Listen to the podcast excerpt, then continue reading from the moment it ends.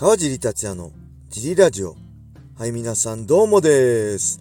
茨城県つくば市並木ショッピングセンターにある初めての人のための格闘技フィットネスジム、ファイトボックスフィットネス代表の川尻がお送りします。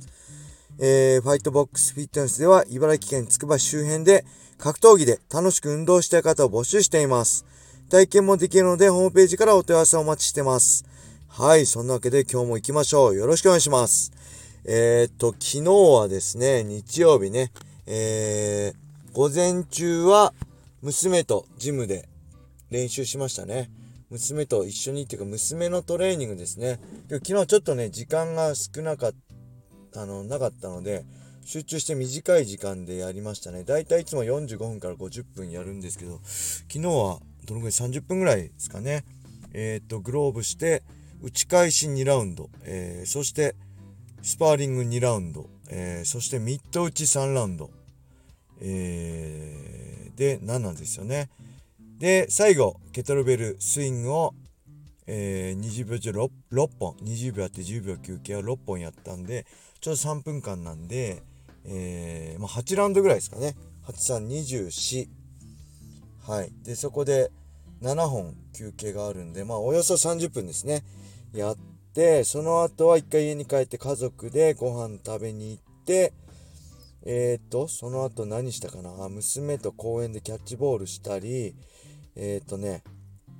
あれですね、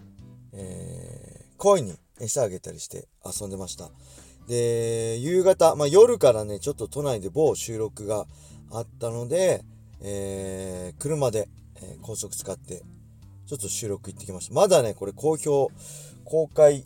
公表できないらしいですね。情報公開はまだらしいんで、中途半端なことをして申し訳ないですけど、えーとね、すごい、疲れましたね。あの、普段しないようなことしたんで、えー、頭使いましたね。えー、ただやっぱこのプロのね、凄さっていうのをね、やっぱ感じますね。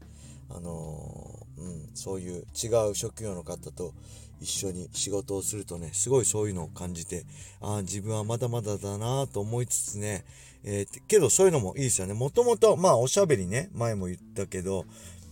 えー、まあ得意ではないんですよね。はい。で、今回もそうおしゃべり系の仕事だったんですけど、得意ではないんですけど、嫌いではないんですよね。むしろ好きなんですよね。そういうお仕事、まあ解説とかもそうなんですけど、おしゃべり得意じゃないんですけど、格闘技のことを喋るの好きだし、それで、えー、たくさんの人がね、喜んでもらえたり、あのー、良かったよって褒めてもらえるのはすごく、すごくね、嬉しいんです。なんで、まあ、できないけど自分なりにね、勉強して、こう、コツコツね、えー、成長していく姿っていうのはね、すごい楽しいですね。で、このジムでもね、一緒だと思うんです。あの、本当あの人によってあの成長の速度も違うしなかなかねうまくならない人もいるかと思うんですけどそれでもね諦めずにコツコツやっていくことで誰と比べるんじゃなくてね自分の中であ昔よりできるようになったなとかね成長したなっていうこの成長体験をねすることってすごい大事だと思うしそれが楽しいと思うんですよね。誰でも何でも最初から簡単にできちゃったらねそれって面白くないと思うんですよね、うん、なんで僕も、えー、まあねこういう仕事これからもね、えー、どんどんできるように頑張っていきたいなと思いますで詳しくね情報公開がオープンになったらね、またお知らせしたいと思います。はい、そんな感じで、えー、レターも行きましょう。えー、川尻さん、本日も一日お疲れ様です。ラジオネーム、ウォーターポーです。えー、小林さんがいなくなり、少し寂しいですね。復帰を心待ちにしております。さて、最近ふと思うのですが、喧嘩自慢系の動画を作る YouTuber がいますが、いじめを誘発するのではないかと気になってしまいます。朝倉未来選手が街の喧嘩自慢を探してスパーリングをする動画を見ていたこともありますが、最近たまに一方的に暴力を振るう動画を SNS で目にすることがあります。えー、どの時代になってもいじめはなくならないと思いますが、素人相手に動画を作るのは反対です。えー、朝倉未来選手が主催しているブレイキングダウンも朝倉未来に絡んで有名になることを目的にしている。えー、格闘技を少しかじった素人が多く、なんか違和感を感じます。私は高校時代にボクシングをかじった同級生が何かあるとパンチでボコボコにするやつがいて非常に嫌な思い出があります。素人相手に格闘技を使うのは反対です。川尻さんはどう思われますか？はい、ありがとうございます。えー、そうですね、小林さん、いなくて寂しいですね。ジムの会員さんもね、寂しいと思ってたくさんいると思うんですけど、まあ、おかげさまで、えー、怪我の方もね、順調っぽいんでね、えー、もう少し待っていただけると嬉しいです。はい、そして、喧嘩自慢系の YouTuber よくね、あんま見たことないんですけどね、まあ、いじめね、いじめはけど、まあ、なくならないですね。どんなように、どんな世の中になっても絶対いじめはなくならない。人がね、3人いればね、あのー、そうやっていじめっていうかね、このグループができるっていうぐらいなんで、いじめはなくならないんで、えー、まずね、いじめをしない強い心がまず必要ですよね。少しでもいじめを減らす。そしていじめにあっても、えー、なんかね、回避できる、えー、逃げ場所だったり、え相談できる相手だったりね、えもちろんこう格闘技を通して強い心を作ることもあいいのかなと思いますね。えー、ただこう素人ねこのボクシング習ったね同級生がねこうボコボコにするってこういうの大嫌いですね僕も、えー、絶対しちゃいけないです。はい。でこの YouTube にね関してはねどうなんだろう。朝倉未来選手はねよく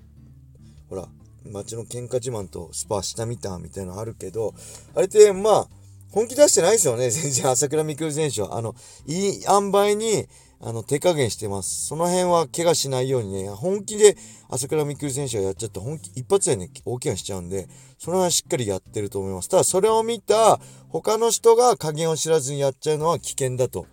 思いますね。うん。で、まあね、ブレイキングダウンもちょっと見たことないんでわかんないですけど、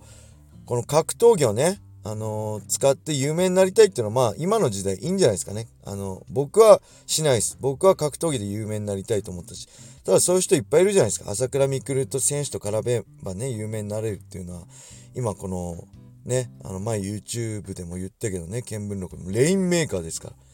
ね、金の雨を降らせる男なんだ、朝倉未来は。それにね、少しでも絡んで自分を有名になりたいとかね、自分を表現したい、たくさんの人に知ってもらいたいっていうのは、まあ少なからずね、人間誰しも考えるとこなんじゃないですかね。うん。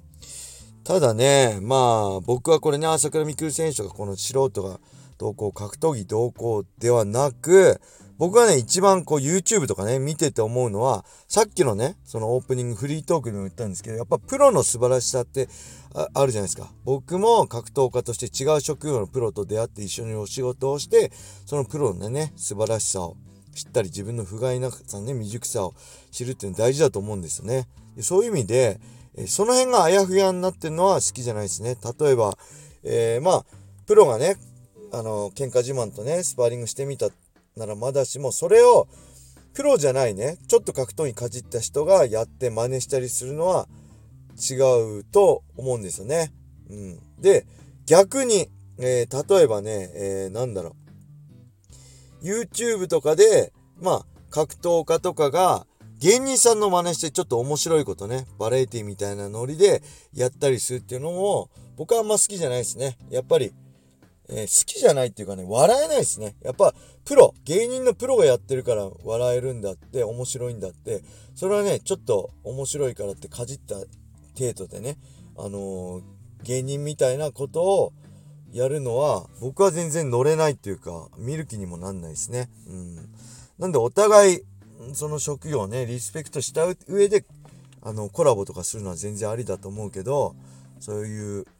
例えばね、格闘家じゃない人は格闘家のふりしてなんちゃって格闘家で、えー、なんか格闘技ってこうだよって語ってみたりね、芸人でもない人は芸人みたいなことやってね、ちょっとおもし、俺面白いでしょみたいなことやってるのは、正直ね、あの、全然来ないですね。あの、むしろ出せと思っちゃうタイプです。はい。なんでね、まあけど、それがまあ今言う、何ですか？多様性って言うんでしょうね。僕はもう古い人間なんで、あの、老害って言われちゃうぐらいなんでね、あの、あんまりそういうのは共感できないかなと思います。うん。ただまあ、いつの時代も、まあ、この格闘技のね、素晴らしさって、プロフェッショナルのね、素晴らしさっていうのを、僕は伝えていけたらなって思いますね。はい。そんな感じでしょうか。レターも、どしどしお待ちしております。はい。それでは、今日はこんな感じで終わりにしたいと思います。皆様、良い一日を。まったね